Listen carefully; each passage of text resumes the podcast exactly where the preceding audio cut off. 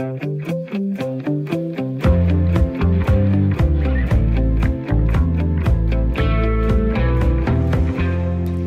Forleden var jeg ude og gå en tur i mit lokalområde, og så kom jeg til at gå og kigge på alle de valgplakater, der hænger rundt omkring i lygtepælene.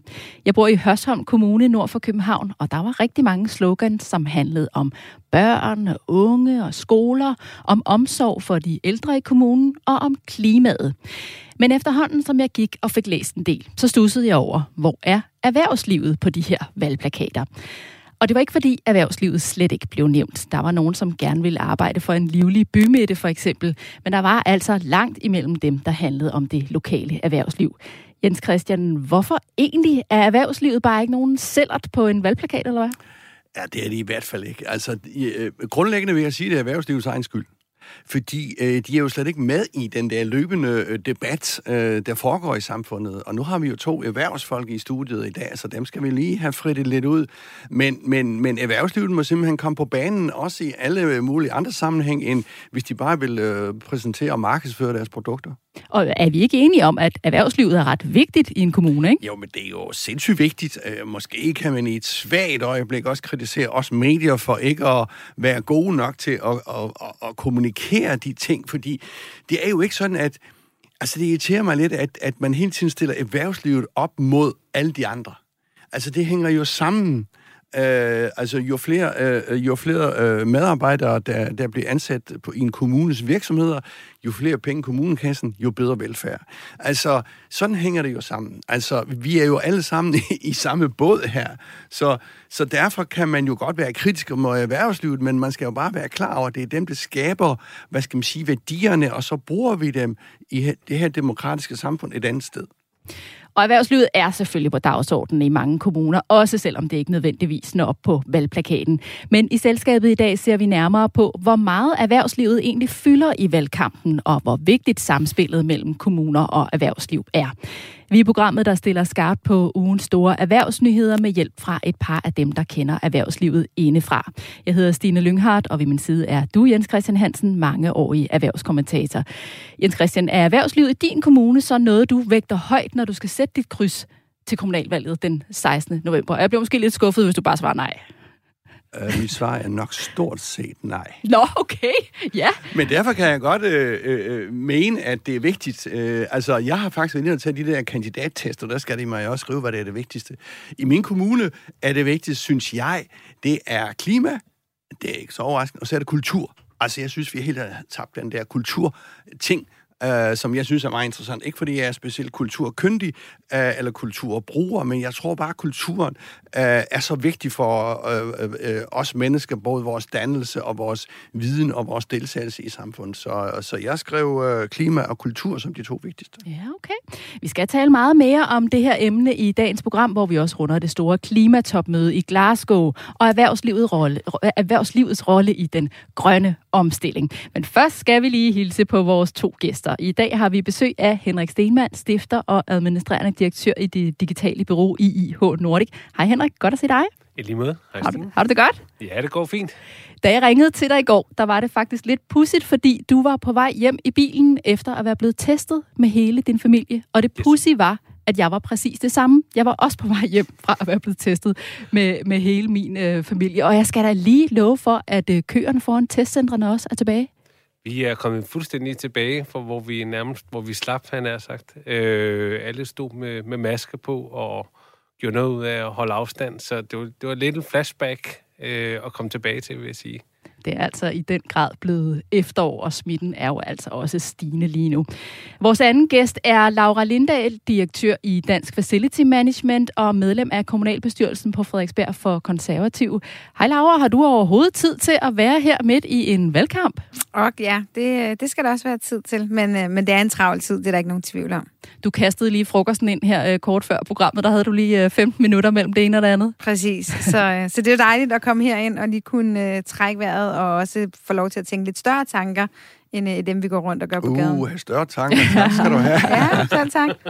Godt at se dig også. Jeg er rigtig spændt på at høre mere om, hvor højt du prioriterer erhvervslivet i din valg, det, i valgkamp. Det får du selvfølgelig lov til at svare på senere. I skal også lige have lov til at svare på kritikken fra Jens Christian. Du startede jo sådan set med at være lidt ude efter erhvervslivet. Skal lige have lov at kommentere på den, at I ikke er, i erhvervslivet er gode nok til at gøre opmærksom på jer selv. Hvad siger du, Laura? Jeg tror faktisk, det er rigtigt. Jeg tror faktisk, at øh, der er en pointe i, at man... Øh, at, at erhvervslivet, i, i hvert fald i det kommunale, det fylder jo mere, når man snakker folketingsvalg, men kommunalvalget, der er det sådan lidt ude på siden. Og, øh, og vi hørte jo Jens Christian selv sige, at det er afgørende for dig, når du stemmer? Nej, og det er jo derfor, det ikke fylder mere, fordi det, der fylder, det er det, der er vigtigt for folk. Og der har det altid til kommunalvalg været sundhed og det nære, altså daginstitutioner, skoler, det vi oplever som meget, meget vigtigt for os i vores helt nære øh, hverdag. Og der ligger erhvervslivet lidt længere væk, fordi vi ikke når at lave alle de slutninger, som Jens Christian lige lavede før med, at det er altså der, der skabes arbejdspladser og så videre og så videre for, for økonomien til at rulle. Men, men, men kommunalvalg handler ofte om, øh, om de nære områder, velfærdsområderne. Kan måske også sige, hvis jeg lige må tilføje, altså, det handler om følelser. Altså erhvervsliv, meget kan man sige om erhvervslivet, men det er den dun mig ikke mange følelser i erhvervslivet, og det er I heller ikke gode til at markedsføre selv, men altså skoler, velfærd er jo også noget hen ad vejen følelser, ikke? Hvad siger du, Henrik? Er I for dårlige til at gøre opmærksom på jer selv? Både og. Jeg tror, dels der selvfølgelig det politiske, det der med at være plus i og, og, og, og, og, og skulle drages ind i det politiske øh, og, og, og se nogle storme, man kan ryge ud i. Jeg tror også, det er, det, det er ligesom, der skal to til en tango, vil jeg sige. Fordi det er også noget med, at, at, at politikere øh, i høj grad øh, bør invitere erhvervslivet ind. Jeg kan jo kun tale af egen erfaring, at det i forhold til, at vi har ligget i København i, ja, i 16 år. Øh, og vi har aldrig altså skænket København en, en, en tanke, selvom der var egentlig masser af ting, de kunne hive fat i os øh, på. Øh, og jeg tror også, det er noget med, hvorhen man hører til. For hvis jeg, uden at kende rigtig meget til Jylland, øh, så må jeg da sige, at øh, der tror jeg faktisk, der er lidt mere tættere bånd til erhvervslivet og til politikerne. Men det er nok også en hovedstadsting, fordi det er klart, at øh, når du kommer over øh, til, til nogle kommuner, hvor der er større afstand imellem, så er du meget afhængig af det lokale erhvervsliv, fordi det er også der, hvor at din arbejdsløse skal have et job. Når du er her i hovedstaden, så er der bare rigtig mange kommuner, der ligger tæt på hinanden, og du har ikke det samme arbejdsmarked, der, der, der er fuldstændig afgørende for, at dine borgere kommer tilbage i job. Vi taler meget mere om det her emne senere i programmet. Velkommen til jer alle sammen. Vi skal have et nyhedsoverblik. Jeg vil gerne høre, hvilke erhvervsnyheder I hver især særligt har bemærket den seneste uges tid. Jens Christian, hvad er du faldet over?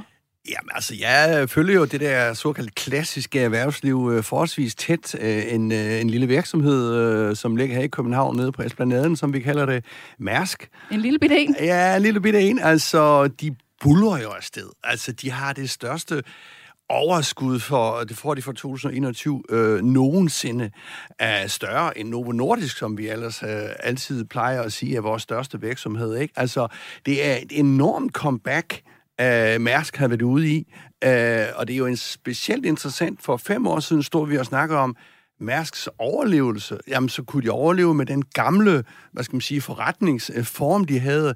Hvad skete det så? Jamen så, øh, så kom corona, og hvis det er noget, de har skåret på, så er det i den grad corona.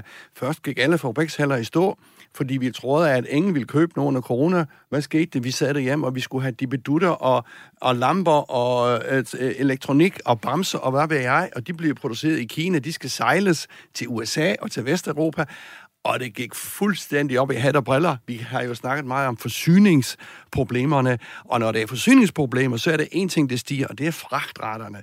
Så øh, de det tjener har. Mærsk nyt gavn af. De har de i den grad nyt gavn af. De, har tj- altså, de tjener så mange på et år, at de kan, øh, hvad skal man sige, indfri al deres gæld, give et kæmpestort milliardudbytte til, til, til, til aktionærerne, og stadigvæk have et tocifret milliardbeløb til opkøb. Hold da op, det går godt i Mærsk. Henrik, hvad er sprunget i øjnene på dig? Jamen, der er ingen tvivl om, at hele den her øh, tracking-del, som vi, vi alle vores telefoner, især dem, der har iPhone, hvor Apple har været inde og, og gjort det endnu tydeligere, om man vil trackes, og der er det ikke overraskende, at mange siger nej tak til tracking. Altså, det er simpelthen noget, man kan gå ind og slå, slå til på sin egen telefon, ikke? Jo, og, og, og, og, telefonen gør også opmærksom på, at lige nu bliver du tracket, den og den vil du fortsætte med at blive det. Og det er jo øh, i sagens natur, når vi taler meget om privacy, så siger folk, nej tak, det vil de ikke. Det har jo så nogle af de konsekvenser, især for, for, for, for medievirksomheder som, som Google og Facebook og lignende, at øh, de er nødt til at gøre tyter til andre muligheder. Og nogle af ja, de... fordi det betyder vel så, at de ikke kan customize deres øh, annoncer på samme måde?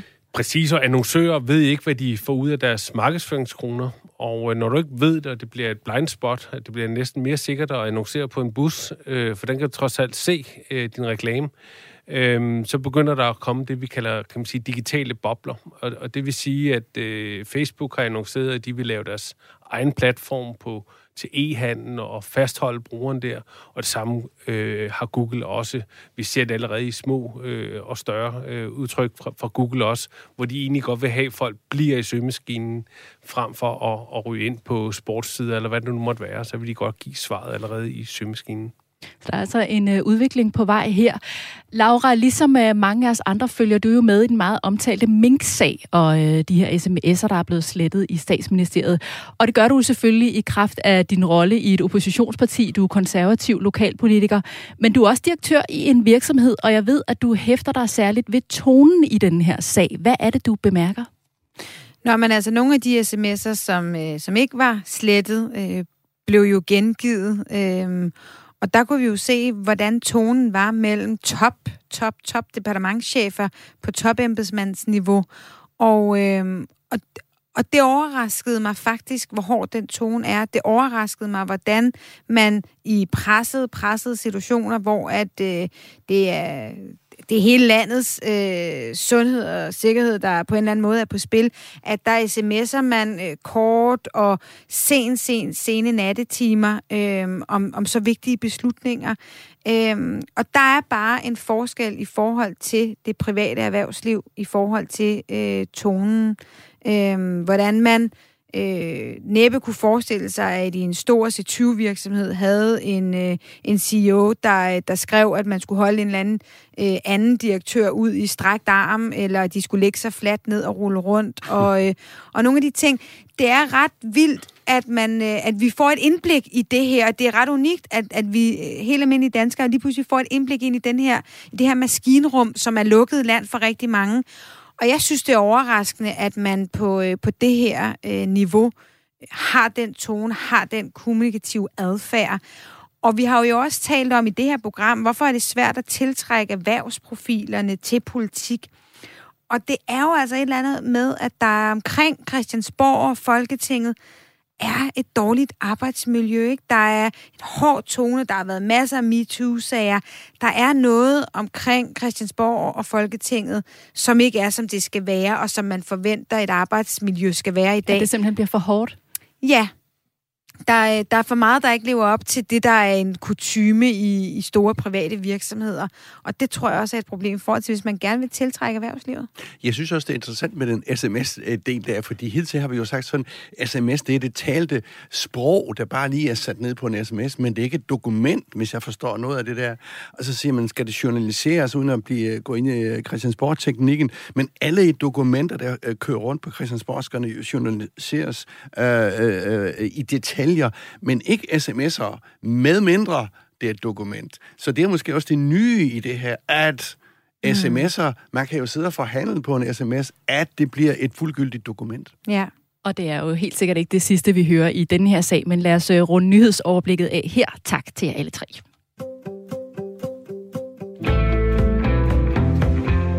Lige nu er repræsentanter fra knap 200 lande samlet til klimatopmøde i Glasgow i Skotland. Der er fuldt fokus på, hvordan vi får bremset de klimaforandringer, som allerede nu skaber problemer for hele jordkloden, og kun ser ud til at blive værre, hvis temperaturen stiger yderligere. På klimatopmødet fremlægger politikerne i de enkelte lande deres egne klimamål, og de skal forsøge at blive enige om nye og mere ambitiøse mål, og om hvem der skal betale for den grønne omstilling i de fattige lande. Det er jo altså lidt af en opgave med mange forskellige interesser landene imellem. Men udover politikere, så er der også en række danske erhvervsbosser derovre. Finans.dk har talt med ni topchefer, blandt andet Ole Krog Pedersen, som er administrerende direktør i Danica Pension, Kim Fausing fra Danfoss, Morten Dyrholm fra Vestas og Camilla Sylvest fra Novo Nordisk, for bare at nævne nogle af dem. Jens Christian, hvad får danske virksomheder ud af at tage til klimatopmødet?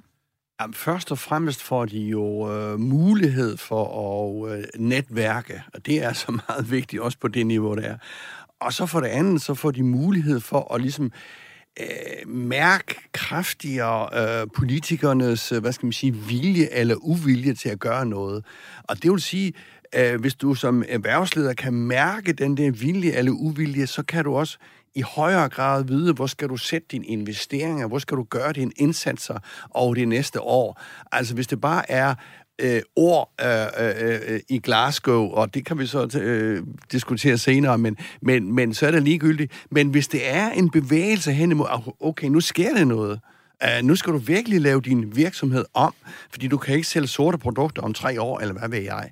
Så, så det er sådan meget for at finde uh, fornemmelsen for, hvor, uh, hvor verden er på vej hen. Og hvordan er det anderledes, når man er der? Hvad er det, de sådan får fingrene mere ned i, eller får mere Jamen, jeg tror stadigvæk, det der fysiske. Nu har vi jo snakket meget om uh, i coronatiden, vi kunne sidde på Teams og, uh, og sidde og uh, holde møder på det ene og det andet og det tredje, og det er også fint og godt alt sammen, men jeg tror bare, det der med, at hvis du kigger hinanden i øjnene, hvis du ser, hvad det foregår imellem de officielle taler, øh, hvem snakker med hvem, øh, øh, hvad siger de ikke noget om, øh, jamen så tror jeg, du bedre kan få en fornemmelse. Og selvfølgelig, hvis du er stor nok, jamen så kan du også påvirke disse politikere, selvfølgelig kan du det. Så det er, der, er mange, der, er mange, der er mange ting at gøre på sådan en møde der.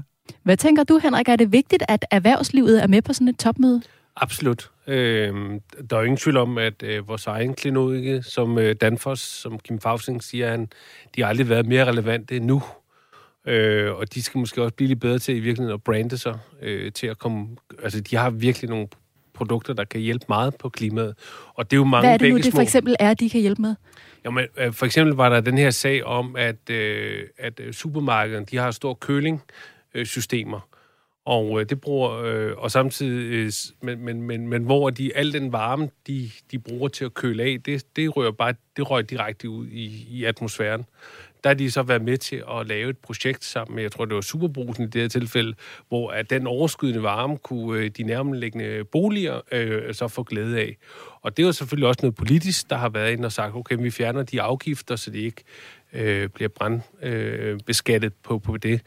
Øh, så det er bare et ud af mange eksempler. Øh, og så tror jeg det der med, at de egentlig, øh, de kan være med til også at påvirke øh, politikerne, for, for hvis du skulle være lidt hård, så skal jeg passe lidt på, når man har en politiker stående også der i. Mm-hmm. Men så er der også noget, der er noget manglende viden øh, i, hvad der er muligt, øh, på, på, på øh, hvad der er muligt. Og der tror jeg netop, at, at man kan, de kan blive inviteret ind i sådan øh, COP26 øh, øh, forløb her og, for, og forstå, hvor, hvorhen er vi rent niveaumæssigt. Og hvad er det, de her topbosser kan fortælle politikerne? Hvad er det for en viden, de har, de kan fortælle? Jamen, det er jo helt afgørende, at man, at man går til det her sammen. At man ikke tror, at det her kan løses alene ved at lave nogle politiske greb eller sætte et mål. For der er jo nogen, der skal øh, komme i mål. Og det er jo virksomhederne, der i høj grad skal hjælpe med omstilling i deres produktion øhm, og i deres virksomheder. Så det er helt afgørende, at man får øh, partnerskab omkring det her, at man får virksomhederne til at tage ejerskab på det. Og så er det jo også et spørgsmål om øh, branding for den enkelte virksomhed. Altså, jeg tror, det er svært at forestille sig, at man som virksomhed sådan, turde lade være med at være der, fordi hvad vil det være for et signal at sende? Så der er selvfølgelig også noget signal i det, men det helt afgørende, det er, at man, at man sammen får skabt nogle realistiske mål, som virksomhederne også kan se sig selv i, fordi det er den eneste måde, hvorpå vi kan komme i mål. Og kan man mærke, at danske virksomheder er klar til at tage det her ansvar på sig? Helt klart. Der er jo ikke nogen... Alle undersøgelser viser også, at bæredygtighed og den grønne omstilling er jo noget af det, der ligger øverst på dagsordenen ude i, i alle øh, direktioner rundt omkring. Så altså, det er noget, der bliver taget alvorligt, men det er også noget, der er svært, øh, og det er især svært i, i egen organisation. Vi har i min forening øh, med FM, der, er det jo, øh, der har vi jo rigtig mange virksomheder, som rigtig gerne vil gribe i egen barm og omstille deres egen bygninger, og man altså, har det, det, længe... det er facility management, du Præcis, refererer til. Ja. ja, driften af bygningerne. Man har jo længe talt om nybyg. Vi skal bygge grønt, vi skal bygge bæredygtigt. Men det mest interessante, eller der, hvor vi virkelig kan rykke, det er, hvis vi kigger på, hvordan vi drifter vores eksisterende byggeri. Klimarenovering er jo ikke noget nyt, men, men, men har vi måske de kvadratmeter, vi skal have nu, hvor folk arbejder hjemme? Kunne man så reducere sin kvadratmeter? Hvordan kan vi gøre de eksisterende byggeri mere klimavenlige? Hvordan kan vi bygge, så driften efterfølgende er meget mere klimavenlig? Det er noget af det, de rigtig gerne vil derude, men hvor der mangler viden på det her område, så der er også brug for, at der bliver investeret i noget forskning, og man finder ud af, hvad er mest bæredygtigt? Du markerede også, et Ja, altså, fordi nu spurgte du om, øh, om øh, hvorfor, men altså, man kan sige, der er så mange penge til rådighed til klimainvesteringer, som aldrig nogensinde før. Altså, alle har forpligtet sig til helt vildt pensionskasser, alle mulige fonde rundt omkring i verden, de vil tons til øh, mod øh, øh, øh klimainvesteringer. Så man kan sige, hvis det er et vindue, og det vil nok blive ved med at være det, det vindue vil være lukket op fra politikernes side, så er det i hvert fald ikke penge, der kommer til at mangle. Øh, til at mangle. For eksempel den der Power to X, altså det der med, hvor man skal omdanne øh, øh vind, øh, altså man skal opsamle vindenergi, og så kunne omdanne det sig og putte du i et fly øh, som brændstof. Meget, meget, meget, meget tek- øh, teknisk svært. Så det kræver jo sindssygt mange penge at, at, at udvikle det. Men pengene, altså pointet er, at pengene er der. Hvad siger du, Henrik? Altså, lidt for vores egen boldgade. Altså man kan sige, vi, vi, vi opererer rigtig meget med data, og hele sådan data forudsigelser, altså øh, kan være en, en stor inkubator til, til, til, til, øh, til, til klimaet. Øh, for eksempel vores øh, madvarer, altså kunne forudsige øh, den her app, for eksempel Too Good To Go, jamen hvor, øh, hvor, hvor, hvor meget madspil vil, vil vi egentlig have? Hvad, hvad, hvad er det for, de efterspørger? Og bare det at kunne forudsige det meget mere præcist, jamen der ligger øh, ret så store klimaoptimeringer på det, fordi vi, vi, vi, vi producerer meget mere, end vi egentlig reelt set øh, evner at, at, at forbruge. Så, så, så jeg tror meget inden for vores egen øh, felt øh, på, på datadelen at kunne forudsige, det vi i hvert fald lavet med flere virksomheder, at kunne forudsige, jamen, hvad er det, øh, forbrugerne øh, køber, som ikke ligger og har unødige øh, madvarer eller, øh, eller varer på, på, på lager. Øh, men det er jo mange begge små i, i virkeligheden. Ikke? Men, men synes du, Henrik, at det, er det virksomhederne, der skal gå i front her, eller, eller batter det mere, at man får de her store politiske beslutninger, som der jo også kan være fare for, måske kan blive meget overordnet og måske lidt fluffy, ikke så konkrete? Jeg tror i høj grad, at det er virksomheden, der skal gå i front, men, men også, der skal skabes et, et incitament. Øh, fordi, og der tror jeg, at politikerne, det at gå sammen med erhvervslivet på det, øh, erhvervslivet vil hellere end gerne løse de øh, øh, udfordringer, der er. Der må bare ikke være der skal være et incitament. Jeg synes jo, elbiler, nu her, hvor vi, der bliver solgt så mange elbiler, jamen der man øh, ned, sænket afgiften, og det var nok til at ændre en hel befolkning til, at øh, øh var, der over, altså, var det næsten halvdelen af alle biler, der bliver solgt nu, det er elbiler, langt mere, end man havde turde håbe på. Men det var jo fordi, at det er billigere, øh, i hvert fald øh, når det er oppe i en vis klasse. Øh, og driftenmæssigt er det også øh, billigere, og så også godt for miljøet. Så når man får lavet den der win-win-win, øh, så, så, så, så, så sker der mirakler.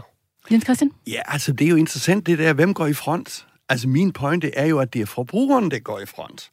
Uh, det er jo flere årtier siden, for eksempel, nogle af de største amerikanske indkøbs, Walmart og Nike, de sagde til Mærsk, hallo, øh, hvor meget udleder I grund på de skibe, I sejler med vores varer med? Og der skulle de give en klar øh, forklaring på det. Hvorfor? Fordi forbrugerne efterspørger det, og derfor skal, kan du skabe nogle holdninger i, i et åbent demokratisk samfund i hvert fald, til at bevæge de ting. Forbrugerne er blevet enormt stærke øh, hvad skal man sige, øh, er stærke til at kunne ændre nogle ting i verden. Men det er vel også noget af det, der kan blive sådan lidt svært, det der med, hvad, hvem er det egentlig, der har ansvaret? Er det dig og mig? Er det virksomhederne? Er det politikerne? Hvilket land er det os alle sammen? Er det ikke det, der sådan også er så svært i det her? Jo, men jeg tror ikke bare det, man kan sige sådan, at det er nogle enkelte, der har ansvaret. Ikke? Altså, man kan også gå det hele ned på mikroniveau og sige, du har Stine, du har delen, du har også et ansvar derude. Ikke? Mm. Og Jens Christian, jeg kører en dieselbil. Wow, det er ikke så godt.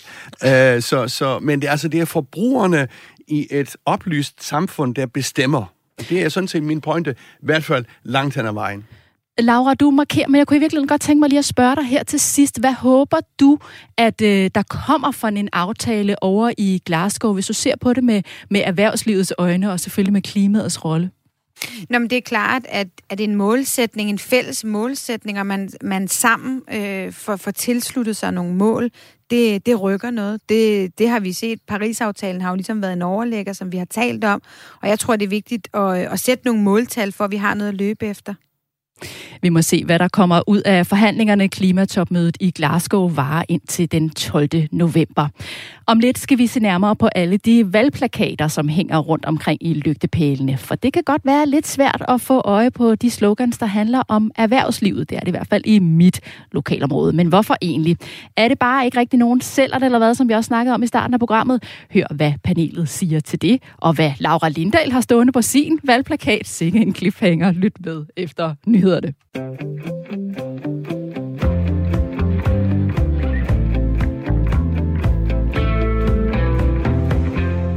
Du lytter til Selskabet på Radio 4-programmet, hvor vi analyserer og debatterer ugens store erhvervshistorier og går tæt på nogle af personerne bag virksomhederne.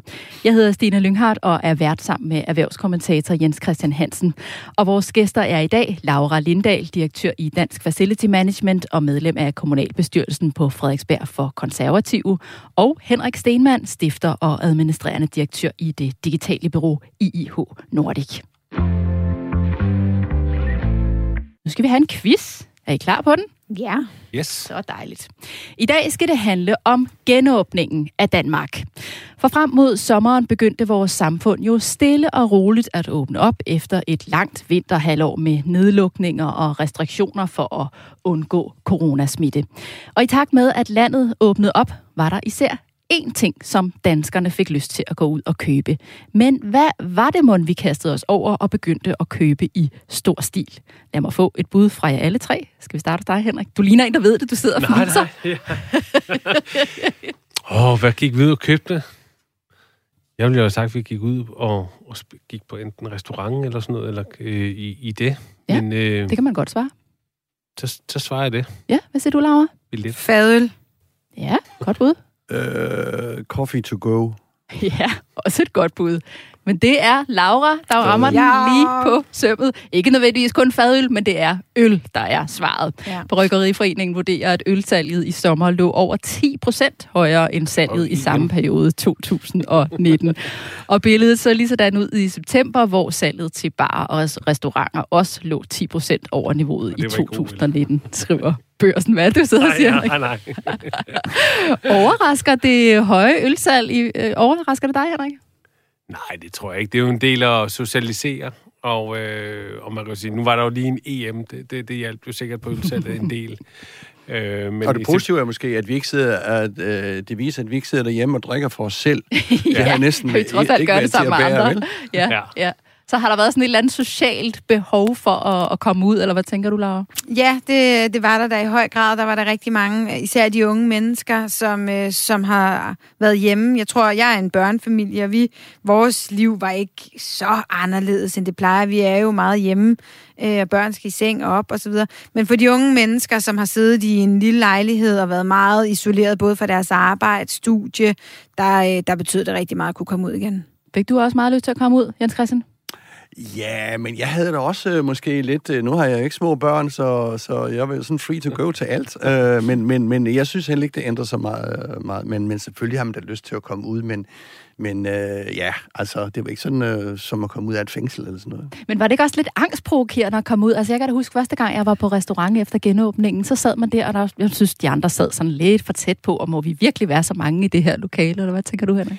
Jamen altså, det, det var jo egentlig bare befriende at kunne komme ud, og, øh, og det der med at sidde med, rent du sagt, med et menukort, og, og sådan og opleve mennesker, altså at stå, kigge på mennesker, det er jo en stor del af det. Øh, så det, det men det, det jo fantastisk, og jeg tror egentlig, det der med, når man ikke må øh, og ikke kan, så, så vil man det endnu mere. Øh, Øhm, men jeg er også en børnefamilie, så det er jo ikke, fordi det ligesom har lavet helt store Vi ændringer. kommer bare generelt ikke så meget Ja, ud, ikke børnefamilier. Ølbranchen har været hårdt ramt under coronakrisen, og det hænger selvfølgelig sammen med, at bar og restauranter er blevet tvunget til at holde lukket. Det betød, at salget til bar og restauranter faldt med 56 procent fra marts 2020 og et år frem i forhold til året før. Og det betyder så også, at der er mange bryggerier, som har opbygget gæld. Jens Christian, er du optimistisk på branchen, vej, branchens vegne, eller tror du, vi står over for endnu en hård vinter, nu hvor vi jo også ser, at smitten igen er stigende? Altså specielt på, på ølforbruget. Øh, forbruget. Mm. Nej, det er altså ikke. Altså, øh, det, det, altså, det skal vi altså nok få. Øh, jeg tror, der kommer restriktioner på en eller anden form. Måske lokalt og sådan noget. Jeg tror ikke, den der totale nedlukning. Men vi skal nok få os bajer indenbords. ja, lad os håbe, vi ikke får flere store nedlukninger. Tillykke til Laura, der vandt denne uges quiz. Tak. Mm. Nu skal det handle om kommunalvalget. Valgkampen er i fuld gang, og kandidaterne har sat alt ind på at overbevise vælgerne om, at de skal stemme på lige præcis dem. Er det ikke rigtigt, Laura? Det er fuldstændig rigtigt. Det er det, det handler om de her uger. Men hvor meget fylder erhvervslivet i valgkampen, og hvor vigtigt er samspillet mellem kommuner og erhvervsliv egentlig? Det tager vi op i panelet nu. Og nu startede jeg jo udsendelsen med at sige, at erhvervsliv ikke fyldte overvældende meget på de valgplakater, jeg kom forbi, da jeg var ude og gå tur i mit lokalområde i Hørsholm Nord for København forleden. Men hvis jeg nu havde gået tur på Frederiksberg, så ville jeg også se din valgplakat, Laura. Og der står direktør og frihedselsker. Mm-hmm. Og det lugter da lidt af erhvervsliv i hvert fald. Hvorfor har du valgt de her ord som dine slagord? Jamen, øh, konservative på Frederiksberg blev enige om, at vi skulle vælge øh, at få vores titel på valgplakaten. Altså, hvad, hvad laver vi? Hvem, hvem er mennesket bag den her øh, politiker, den her, den her valgplakat? Og øh, jeg er jo direktør i DFM, så det var jo lige til. Og så skulle vi også vælge et ord, der sagde noget om os. Det kunne sige noget om os som menneske, eller som politiker, eller... Og jeg har øh, siddet i kommunalbestyrelsen i snart otte år. Det har altid været øh, en af mine kæpheste at, at kæmpe for valgfrihed til borgerne og decentral frihed for vores daginstitutioner og vores skoler. Og privat øh, er jeg også optaget af frihed. Frihed er vigtigt for mig. Når jeg føler mig begrænset i mit liv, så... Øh, så får jeg det nærmest fysisk dårligt. Så frihed er noget, der, øh, der på en eller anden måde betyder øh, meget for mig, og øh, derfor synes jeg, at det var øh, oplagt at skrive frihedselsker, og det var jo så for også, der er så meget polemik i forhold til sådan frihedsforkæmper, det, øh, det gør, giver associationer til, til modstandsfolk, øh, og der er jeg trods alt ikke. Så, øh, så frihedselsker blev sådan et begreb, der både siger noget om mig som politiker og som menneske. Og så står der jo så altså også direktør, og der kommer du jo til automatisk også at sende nogle signaler øh, omkring erhvervsliv. Er det også vigtigt for dig at, at, at vise det, at erhvervslivet også er noget, du prioriterer, eller hvordan? Ja, der er jo snakker meget med sådan erfaring i, i, i politik, og det er selvfølgelig meget landspolitik, at de øh, ministre, vi har, ikke har meget erhvervserfaring, og det er vigtigt. Men det er jo også vigtigt, at man har en diversitet i en kommunalbestyrelse, og en diversitet, det synes jeg både hænger sammen selvfølgelig med den kønsdebat, som også altid raser med, er der nu nok kvinder, men, men sådan set også, at vi laver noget forskelligt, fordi de perspektiver, man har som menneske, bringer man ind i en kommunalbestyrelse. Og øh, hvis der kun sidder, øh, uanset hvad det er, men, men samme type mennesker, folkeskolelærer, advokater, læger, hvad end det er, så, øh, så, så mangler der altså nogle perspektiver, når vi sidder og drøfter ting øh, og skal blive enige om, hvad, hvordan byen skal udvikle sig. Så jeg synes, det er vigtigt at få sendt et signal om, hvem er jeg, og måske er der nogle af de perspektiver, man som direktør i erhvervslivet har med sig, som nogle vælgere siger, de, de, de perspektiver vil jeg faktisk gerne have, bliver repræsenteret i kommunalbestyrelsen. Henrik, hvorfor tror du ikke, at valgplakaterne er plastret til med, med ting, man vil gøre for erhvervslivet? Det tror jeg, fordi vi, vi mennesker, vi reagerer på følelser, og, øh, og, og det er det, der optager os. Det er, det er skolen, det er det, det, det, hvis det er det, øh, øh daginstitutioner, eller hvad det nu, der er, hvorhen man er hen i livet, det er det, der, der, op, der optager en. Og så kan man sige, øh, jamen for at stjæle øh, Jens Christians øh, nogle af hans ord, at det erhvervslivet kan jo godt, det er lidt, måske lidt mere koldt, kan man, kan man sige. Øh, så, så man slår lidt mere på det, det nære, og hvad der, der betyder noget for folks hverdag.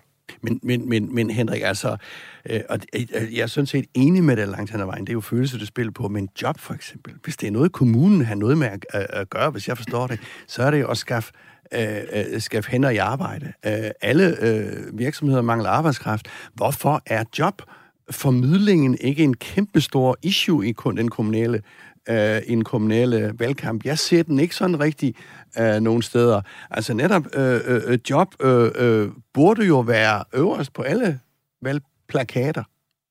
Altså, jeg fik jo ørerne i maskinen for nogle år siden, øh, og, og det gjorde jeg, fordi jeg udtalte eller skrev en kritisk artikel omkring, det var så alle de øh, universiteter og andet, hvor at man, man, man, man er for meget fokuseret på, at folk bliver færdige, versus at det, er folk de har et job efterfølgende. øh, på, de, på de uddannelsesinstitutioner, der er. Øh, og så har man overladt meget til, til sådan private job, øh, hvad kan man sige, portaler, til at få folk ud. Og det tror jeg, det, det, det, det bliver en hemsko øh, for at få, for de langt de største virksomheder, det er nogle små virksomheder, der er i Danmark, og, øh, og der bliver kløften for stor. Altså, jo, men vi ved jo også, hvis vi eksempelvis tager en kommune som, som Kastrup, øh, ude på Amager, hvor man har lufthavnen, der er det jo, øh, der ved man jo, at de har altid haft en meget, meget lav arbejdsløshed, hvilket har gjort Tornby Kommune til en rig kommune, fordi der har altid været job at få i lufthavnen. Så det betyder jo noget. Jeg tror, når det ikke er det, der afgør, hvor man sætter sit kryds, og derfor heller ikke fylder noget, hverken på valgplakaterne eller i, øh, i debatten, så er det fordi, det er ikke særlig gennemskueligt, hvad det betyder for den enkelte. Og det er jo en, sådan en, et fælles ansvar. Vi har ikke været gode nok til at synliggøre, hvor vigtigt det er, at der er arbejdspladser. Det samme gælder med turismen. Turismen øh, lå jo også død under corona, og man hørte borgerne på Frederiksberg rundt og synes, det var egentlig meget dejligt, der ikke var så mange mennesker. Ikke man kunne få plads på restauranterne, når de åbnede, og der var der var god plads i metroen, men, men der var jo ikke nogen, der tænkte over, hvor mange penge det kostede kommunen hver evig eneste dag, at der ikke blev lagt øh, turismekroner i restauranter på hotellerne, at de stod tomme. Og det er, fordi det er ikke, det er ikke særlig synligt, så der er en opgave for, og det er jo nogle interesseorganisationer, der, der, der varetager deres øh, erhverv, som skal, som skal på banen her og gøre det klart for den helt almindelige dansker, hvad betyder det, hvis vi ikke har de arbejdspladser? Hvad betyder det, hvis øh, vores gader øh, og stræder er tomme for turister? Hvad siger du, Henrik? Men det var nu Dansk Industri, de har været ude og lave en større rapport om, hvad, hvordan, hvor, hvor, hvor, hvor hænder man erhvervsvenlig, øh, om man vil. Og der slog det mig, at øh, er i den top 20-liste, eller nu var det jo mange 98 kommuner, men i top 20 var der ikke den eneste kommune i, i, øh, på Sjælland. Altså, det, det, var, det, var, det var Ballerup, der ligesom kom op der, men ellers så var de alle sammen mere eller mindre jyske øh, kommuner. Og det fortæller lidt om, at øh, der er øh, kan være en, en anden kultur, øh, der hersker derovre, øh, og vi har allerede været lidt inde på det her øh, med, at kommunerne øh, ligger nærmest helt sammen, og, og, og der, der, men hvor der egentlig er større behov for et, et nærmiljø, øh, måske i Jylland, det, det skal være usagt. Men det slog mig alligevel, at jeg tænkte, det var da alligevel utroligt, at at, at, at de ikke får bedre rating her i, øh, i det sjællandske. Jeg kunne godt lige tænke mig at vende tilbage til den her rapport omkring erhvervsvenlighed, øh, som du også nævner her, Henrik. Men først kunne jeg tænke mig, at I lige tog jeres øh, høretelefoner på her i studiet, fordi lad os lige prøve at høre, hvad nogle af danskerne egentlig synes er det vigtigste, politikerne prioriterer i deres kommune. Vi har været en tur på gaden i København. Prøv lige at høre her.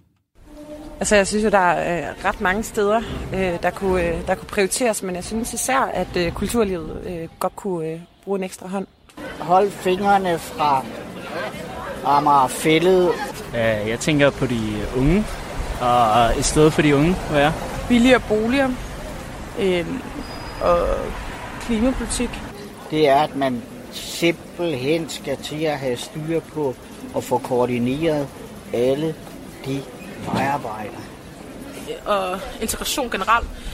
En god blanding af altså sådan kulturudbud. Meget klimaet. Integration, må jeg simpelthen sige. Ja. Jeg, jeg tror, det er meget relevant og nødvendigt. Ja, integration, klima, kultur, unge, vejarbejde og billigere boliger er altså noget af det, der er vigtigt for dem, vi mødte på gaden i København. Hvor er erhvervslivet henne hos vælgerne i København, Christian? Jamen, øh, vi var lidt ind på det. Jeg tror også, det er et storby-land-fænomen, øh, øh, øh, som øh, står lidt i modsætning til hinanden. Men altså, på den anden side er det jo også godt. Altså, vejarbejde, det er jo nær. Altså, det er jo nærhed. Det er jo lokalpolitik, så det basker. Og jeg ved ikke, hvordan det er i den øvrige del af, af landet, men hvis man bor i København, så ved jeg, at det er vejarbejde altid, alle steder i flere måneder. Øh, sådan øh, virker det i hvert fald. Så det er jo noget, der påvirker øh, vedkommens hverdag. Jeg så også øh, op i... Øh, i, øh, i Smidstrup deroppe i, øh, i Nordsjælland, var det en, øh, en stor øh, erhvervshistorie, en byggematador, øh, der vil bygge nogle øh, store huse nede ved stranden, og jeg kan godt sige dig, lokal de lokale sommerhusejere, de er kommet op på mærkerne øh, med øh, protester der, så man kan engagere dem typisk, hvis det er noget øh, øh, at kritisere, eller hvis det er noget modsætningsforhold. Typisk. Ja, man, hvis man måske formår at gøre det nært. Ja, hvis man får, øh, formår at gøre, men det er jo svært i København øh, at gøre det nært og fortælle, at Novo Nordisk, for nu at nævne den, som ligger ude i bagsvær, øh, putter, jeg tror det er 12 milliarder i, øh, i statskassen om året i, øh, i skatter, ikke? Altså, øh, nå ja, de der milliarder og erhvervsliv og sådan noget. Altså, det, altså, den historie fænger bare ikke, desværre. Henrik? Du, nu nævnte du lige Novo. Altså, hvis vi tager Novo i Kalumborg, øh, der er det helt klart en inkubator for, for hele byen. Ja. Øh, det, og det er et fantastisk godt eksempel på, hvor der bliver inviteret ind, og, og det bliver faktisk en del af byen. Og, øh, og, og der, der tror jeg igen, jeg vil appellere til, altså nu ligger vi i Københavns Kommune, Altså, vi har aldrig nogensinde haft besøg af Københavns Kommune. Vi har aldrig blevet inviteret ind til, kan I gøre noget, eller vi gør noget. Vi ville rigtig gerne, øh, øh, øh, hvis der var, var muligheder, eller noget, vi kunne bidrage med. Det ville vi rigtig gerne. Øh, så det der med, at som virksomhed også at føle sig set og hørt, øh, jeg synes, der har været alle mulige grunde til, og, og, og, at nogen vil række ud til os med, med det, vi har gang i. Øh, det er der slet ingen tvivl om. Øh, men, men jeg ved ikke, om der er bare det, det er bare større, og så er der større kløft. Det, det ved jeg ikke. Er du enig her, Laura? Ja, men der er selvfølgelig nogle ting. Øh, altså, eksempelvis ved jeg, at øh, håndværkerne øh, og entreprenørerne synes, det er besværligt at komme rundt på Frederiksberg og finde parkeringsplads på Frederiksberg. Det trækker selvfølgelig ned, øh, at man ikke kan finde et sted at parkere øh, sin, sine biler, øh, når man skal ind og renovere eller bygge. Eller... Så, er der, øh, så er der også noget som, at man på Frederiksberg, altså man kan sige, Frederiksberg Kommune, når vi har borgere, som skal i job, ledige borgere, så er vi jo ligeglade med, hvor øh, virksomheden ligger henne. Så man har ikke det samme tilhørsforhold virksomhed og kommune imellem, fordi vi rækker ud til københavnske virksomheder, og til virksomheder i Rødovre, og til virksomheder i Ballerup. Og vi, vi har jo en meget større geografisk spredning, så hvor man i Kalumborg, hvis man ligger i Kalumborg, så har man en kommune og et sted at gå hen. Der er, øh, der er hele øh, segmentet mere fra fragmenteret i, i Københavnsområdet. Mm. Så på den måde er der nogle ting, som gør, øh, jeg synes stadigvæk, der er en udfordring, og der er noget, man skal kigge på, og, og det gør vi som kommunalpolitikere. Men, øh, men der er også nogle forklaringer, der måske siger noget om, hvorfor der er så stor forskel på land og by. Skal vi ikke lige prøve at høre dem, vi mødte på gaden i København, hvorfor de ikke nævnte erhvervslivet som en af de vigtigste prioriteter i kommunen? Prøv at høre med her. Hvorfor jeg ikke vil nævne erhvervslivet? Jamen altså, først og fremmest, så kunne man da ønske, eller kunne man da håbe på, at kultur, kulturen også kunne blive lidt mere forbundet med noget erhverv, og, og faktisk, at der var nogle penge i det. Øh, men hvorfor vil nævne jeg ikke det? Jamen, det er sgu bare ikke lige top of mind. Der er ikke masser af vækst. Når man er, i hvert fald når man er ung, så tror jeg egentlig, i hvert fald personligt ikke, jeg går så meget op i, om Københavns Kommune sådan rent vækstmæssigt klarer sig godt.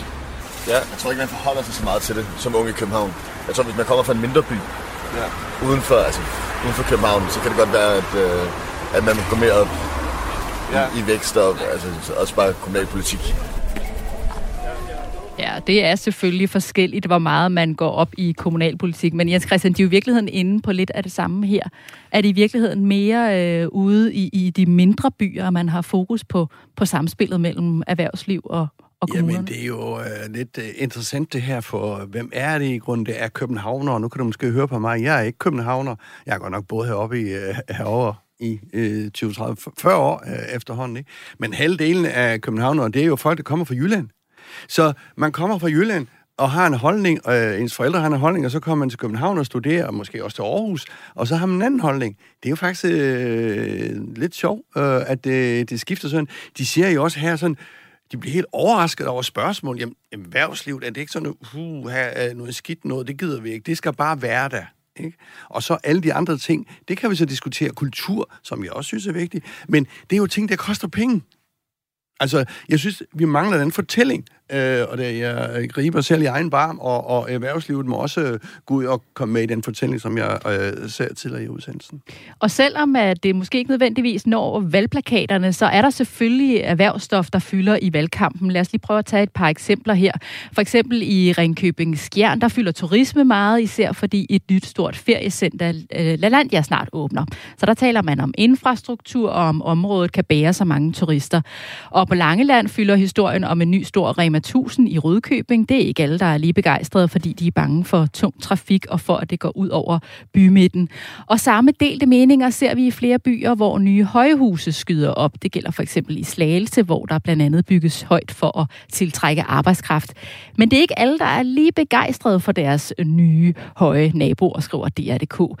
Er det også en af grundene til, at erhverv ikke nødvendigvis står øverst på valgplakaterne, fordi det er noget, der kan dele vandene, det her med de store virksomheder og vækst kontra små øh, lokale aktører? Er det, er det farligt, hvis man er ude på at kapre stemmer, spørger jeg i virkeligheden op, øh, Christian? Mm, ja, det kan det måske godt være. Nu øh, tænker jeg lidt på, at øh, uheldigvis har vi den der dem mod os holdning, at erhvervslivet er sådan nogle fæle, nogen, der, der bare udnytter og sviner i samfundet. Og sådan er vi, vi det, virkeligheden jo ikke, og det er derfor, jeg hele tiden vender tilbage til, lad os nu få nogle historier, fordi tingene hænger jo sammen. Uh, mange af de virksomheder, de er jo børsnoteret, de ejer så pensionskasser og ATP, uh, øh, og hvem er det? Jamen, det er jo Stine og, og Laura og Henrik og Jens Christian, der er masser af eje de virksomheder der. Så det er sådan set mit point, at vi skal have nogle flere historier, uh, der knytter det sammen, Mm. og derfor kan man godt have masser af kritik, absolut, men du ser jo nogle steder, hvor det virker rigtig godt. Du har jo nogle, øh, så er vi igen i Jylland, altså en, når jeg nævner en øh, kommune som Billund, øh, så tænker alle sammen på Lego, og jeg ved ikke rigtig, øh, der skal nok være nogle øh, øh, øh, diskussioner også i Billund, men det korte og lange, det er jo, at Billund Kommune og Lego i den grad arbejder sammen som verdens børneby, tror jeg, de kalder det. De bygger ned på torvet, Lego øh, øh, øh og det helt store. Over på Nordals ligger Danfoss, oppe i Bjerringbro ligger Grundfos. Altså nogle af de store virksomheder der, som godt kan finde ud af at arbejde sammen med kommunen, fordi det er store arbejdspladser. Og det, alle har jo en, altså i Bjerringbro, vil jeg tro, alle har en eller anden, der, de kender det arbejde ude øh, på Grundfos. Så bliver det meget nærværende, ikke? Og Henrik, nu nævnte du før den her øh, rapport, der er lavet fra Dansk Industri omkring den lokale erhvervsvenlighed i kommunerne. Og på Dansk Industris liste, der ligger Ikas Brande for eksempel i top. Mm. Øh, hvad er det, der skal til for at have et godt samspil mellem kommuner og erhverv lokalt? Hvornår spiller det? Jamen, det gør det jo, når man øh, i virkeligheden øh, begge veje bliver set og hørt, og, øh, og, og at erhvervslivet, fordi det tror jeg også er vigtigt, at mange i erhvervslivet interesserer sig meget for det nærmiljø, man er i, øh, og, og, og ønsker at få løst de udfordringer, de har. Jeg tror, jeg, jeg tror det er lidt igen, øh, og det er måske, øh, jeg er enig i, at erhvervslivet kunne sagtens blive bedre også til at fortælle nogle historier, og jeg tror også, politikere øh, faktisk skulle øh, invitere sig selv øh, ud på øh, øh rent du sagt en kop kaffe og, og sige, hvad er det, hvad for nogle udfordringer? Hvad er det, vi, vi, vi står med? Så jeg tror, øh, jeg tror, det er begge veje, men der er ligesom en angstprovokerende øh, det er min egen øh, personlige holdning, at der er sådan, der er sådan en kløft øh, Altså, hvorfor ikke bare gøre det? Hvad, hvad er det værste, der kan ske? Øh, det er, at man, man ikke har tid til at mødes, men jeg tror, at alle gerne vil være, blive set og hørt, og det, det, det, det tror jeg, det vil være vejen frem. Og jeg ved jo for eksempel, at øh, hvis dit lokale jobcenter ringede til dig, øh, så, så ved du, eller så synes du, at der kunne komme et meget bedre match imellem øh, jobcenter og, og, og, og virksomhed. Hvad er det, det kunne give, hvis du blev ringet op, for eksempel, som virksomhedsleder? Men altså, tit og ofte så bliver erhvervslivet spurgt, hvad er det, I har brug for? Hvad er det, I har behov for? Hvad skal der ske? Og der, der, tror jeg, der tror jeg egentlig, vi sammen med en masse andre vil kunne komme nogle ret gode, konkrete bud. For jeg er den opfattelse af, at jo før man kan komme få et relevant studiejob, øh, øh, desto bedre mulighed har man også for at træffe nogle gode valg senere hen i livet, og for egentlig at vide, hvad, hvad, hvad er det, man skal. Øh, så jeg savner lidt mere, at, at, at, at der, der er lidt den større interaktion. Jeg ved, der er masser af udlandske studerende, de øh, er her i fem år, og så kan de ikke finde job, og det er svært at netværke i Danmark, og så tager de hjem. Til hvilken nytte har vi så uddannet øh, nogen, øh, nogle super dygtige folk? Det er da super ærgerligt på mange forskellige kanter. Hvis vi holder fast i den her øh, rapport omkring øh, lokal erhvervsvenlighed, så er Frederiksberg jo faktisk gået 22 pladser tilbage i forhold til sidste år og ligger lige nu nummer 56. Har I ikke haft nok fokus på forholdene for erhvervslivet hos jer, Laura?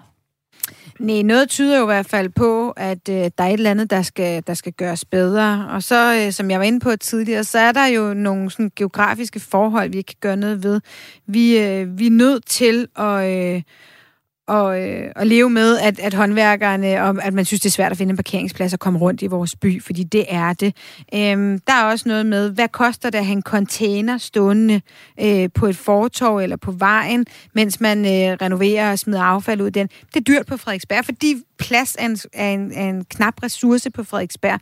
Så det kan man heller ikke bare lige finde, øh, finde plads til. Så der er selvfølgelig nogle ting. Vi har heller ikke nogen store industrivirksomheder, som også er noget af det, som DI jo øh, kigger på.